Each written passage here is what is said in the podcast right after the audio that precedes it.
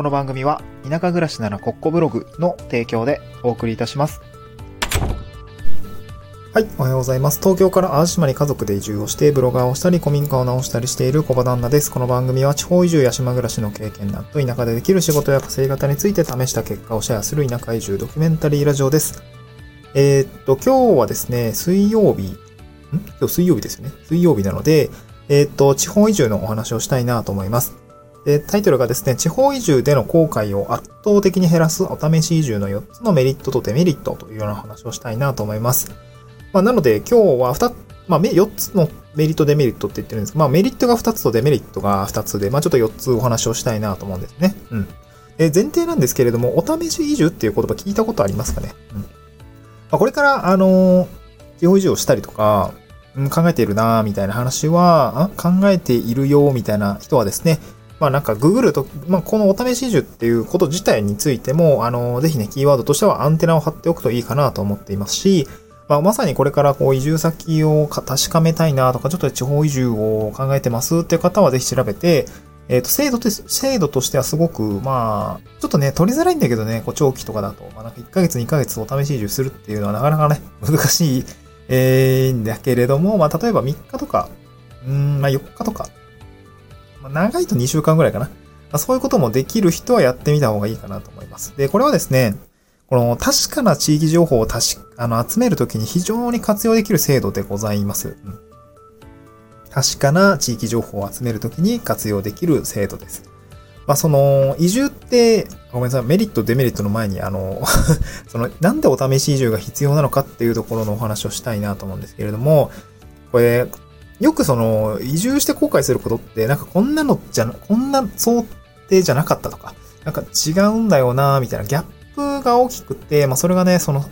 えー移住した後の生活を維持できなくなってしまって、えーやっぱりやめましたみたいな、やめますみたいな感じだったりすると思うんですね。うん。それのギャップをね、確認するための、まあ、有用な手段っていうのが、このお試し移住っていう話ですね。うん。そういうものなんです。で、具体的にそのお試し移住って何かっていうと、これは、あの、地方移住を検討している方に向けてですね、一部の地方自治体が期間を定めて暮らせる住まいを提供するとか、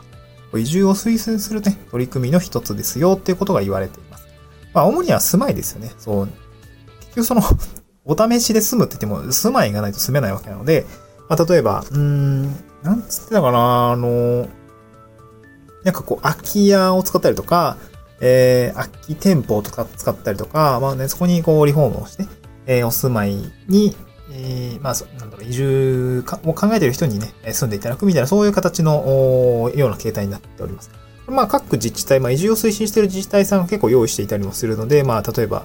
えー、住みたい〇〇市お試し住宅みたいな感じで、お試し移住か、お試し移住住宅みたいな感じで調べると、出てくるかなと思いますので、これぜひね、調べてみていただければ幸いですと。はい。じゃあなんでそんなお試し移住の話をするのかっていうところは、まあ前段でお話をしたんですけど、確かな地域情報を集めるときに活用できる制度ですよ。じゃあそのお試し移住のもっとこうメリットとかデメリットを教えてよっていう話になると思うんで、この二つね、今日二つずつお話をしたいなと思います。でまずお試し移住のメリットはですね、まあ一つ目が体験ですね。体験。で、二つ目が地域の人への認知というのが得られるという、この二つがメリットでございます。で、残りの二つのデメリットはですね、お金がかかるっていうのと、まあ、郵便物で困るよっていう話ですね。この二、えー、まあ、合計4点について今日お話をしていきたいなと思います。えっと、ではですね、お試し移住のメリットの一つ目ですね。これ体験が得られる。まあ、おため、移住先の環境を体験できるというのが大きなメリットの一つでございます。うん。では、まあ、例えば雪国なんかを想像してほしいんですけど、まあ、ただ実際にこう、なんですかね、数日からまあ数ヶ月暮らすとですね、これ雪のある暮らしっていうのは非常にいい体験することができます。この例えばこのげ、えー、なんだろう、この今の時期とかね、例えばつららができてるとか、もう道凍ってるやんけとか、あと雪かきどんだけ住んでんとかね。僕は新潟に住んでいたし、あの、まあ、新潟で生まれて18年住んでいたし、まあ大学青森だったので、こう、まあ、4年間ね、もうマジで豪雪地帯に住んでいたっていうところがありますので、まあ、雪のね、これ新潟と青森の雪の質も違うぐらい雪のことは知ってるんですけど、そう、そう新潟ね、雪が重いって言って言っていたりとか、あの、青森はね、あの、気温が低いんで雪がサラサラしていて、まあね、なんかこう、除雪車でのけた雪までサラサラしてるみたいな、それは結構衝撃的だったなっていう感じ、あの話はしてるんですけど、この雪のある暮らしを体験するっていうことですね。この体感、だから雪かきのしんどさとか、これ多分言葉で言われてもわかんないと思うんですね。雪かきしんどいです。じゃ何がしんどいのか、手が冷たいところがしんどいのか、えー、この雪が重いのがしんどいのか、えっ、ー、と、はたまたなんだろうな、あの、終わりが見えない雪かきがしんどいのかとか、メンタル的な話ですけど、まあそういうことがわからないし、自分がどう感じるのかも多分わからないと思うので、まあ、こういうところはですね、まあ、やっぱり自分で体験するっていうのは非常に大事で、この体験の壁というのをですね、あの、超えていくっていうのはやっぱりこれは重要なので、お試し維持を進めているような内容、えー、一つのメリットかなと思いますね。うん。で、二つ目は、まあ、地域の人への認知が得られるということです。うん。まあ、これはどういうことかというと、お試し移住をしますと、まあ、宣言をして、その地域に入っていくわけですね。まあ、そうすると、現地の人がどう思うか考えてみてほしいんですけど、あ、なんか変な人来たというわけではなくて、この街に興味があって、あ、そこのお試し移住住宅に住んでる人なんですね、ということがわかるわけですね。そう、この地域に興味がある人、みたいな感じで、えー、まあ、なんて言うんですかね、まあその そう、最近友達がね、あの、オリジナルデザインを考えて T シャツを作っていたりするんですけど、まあ、T シャツにこうデザイン書くじゃないですか。で、その T シャツに私はこの街に、えー、なんていうんですかね、うん、移住したいと思ってます、みたいな、そんな、あのー、まあ、デザインを書いて服を着てるような、そんなイメージをちょっと想像してほしいんですけど、まあ、つまりその、移住したいと思ってます。移住を考えていますと、まあ、みんなに知った上で、まあ、知ってもらった上でそこに住んでいるというのがわかるっていうのはすごくね、あの、結構意味を持つんですよね。これ具体的にどういうことになるか、どういうことにつながっているかっていうと、まあ、地域の人がですね、いろいろこう、情報をくれるわけですね。情報を集めてきてくれたりとか、まあ、地域の人を紹介してもらうことができます。まなので、その、まあなんだか紹介してもらった人を通じてですね、深い地域情報が得られるという、まあ得られやすいというのが大きなメリットかなと思いますね。うん。ま、この辺はですね、今日スタンド F の概要欄にね、あのブログを貼り付けておりますので、あの内容を読んでいただければ嬉しいんですけども、そこにですね、まあ、地域のキーパーソンをつながる、まあ、3つのメリットみたいなお話をしています。まあ、その、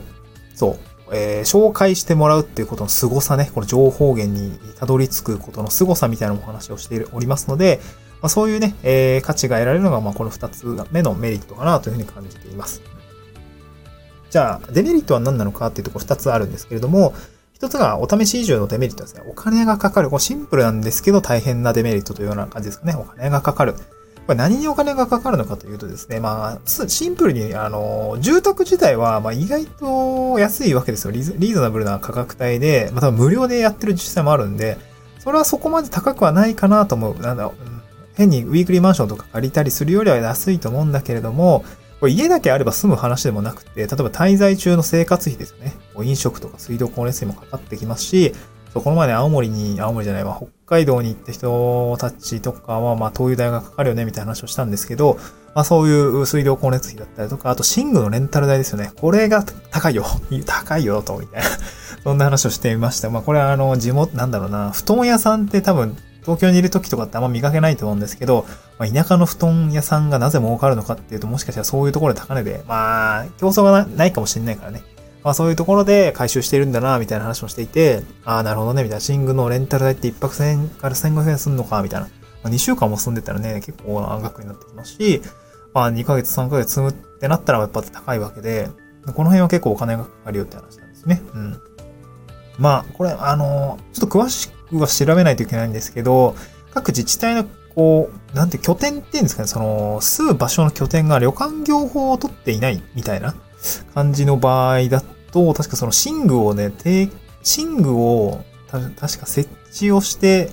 えー、そう、お金をもらいながら、あ運営をしてしまうと、旅館業法に当たっちゃうんですよね。あの、まあ、営業許可が必要になるんですけど、まあ、な素泊まりみたいな、寝具も出さないみたいな感じだと、多分、多分やり方としてはレンタルスペースみたいな感じになるのかな。旅館業法に当たらない、ちょ、この辺ね、私も詳しくないんで、確かこんな話を言っていた気がするんですけど、まあ、なので、えー、まあ、寝具がない場合も結構あるってことですね。うん。であとは、こう、現地の生活にね、レンタカー代とか必要ですし、まあ、車がない場合ですけど、レンタカー代も必要ですし、まあ、あとね、お試し期間、お試し移住期間中はさ、自分が住んでる、ま、あの、もともと住んでいた家のね、家賃の二重払いっていうのも発生するんで、やっぱ単純にお金がかかるっていうことですね。まあ、ここはやっぱり大変ですっていうところが、あの、まあ、やってる人からの意見でございましたね。うん。そう、この辺はね、あの、民の子夫婦さんって北海道で移住の生活をしている人が結構詳しいものをブログにまとめてくださってます。今日はね、あの、私がつけてるブログのリンク、内部リンクに貼り付けておりますので、そちらから飛んでいただければ嬉しいんですけども、私この前淡路島で会ってね、あの、大変ですね、みたいな話をしながら、まあ、ちょっと盛り上がったのを覚えてるんですけれども、ぜひ読んでいただければ嬉しい、嬉しいですと。はい。じゃあもう一個は何かっていうとですね、これ、まあお試し移住がですね、2週間とか1ヶ月、2ヶ月って続く場合はですね、郵便物の管理が難しいんだよって話も聞きました。うん。まあ確かにそうだなと。えー、そう、だって支払いとか、僕も今フリーランスなんですけど、えー、っと、例えば年金とかね、えー、住民票とか、住民票じゃない、住民税とか、保険とか、なんかいろいろ届いたりするじゃないですか。まあ、これ時期にもよるんですけどね。あと普通に郵便物とかね、アマゾンで買ったものとかどこに届くんだろうみたいなお試し移住の間はずっと受け取れないじゃんとかね、そういう風になったりとか、あったりするので結構やっぱ大変。支払い系のね、なんか書面が来たりとかするとやっぱ受け取れないので、これは大変だなというような感じがありますね。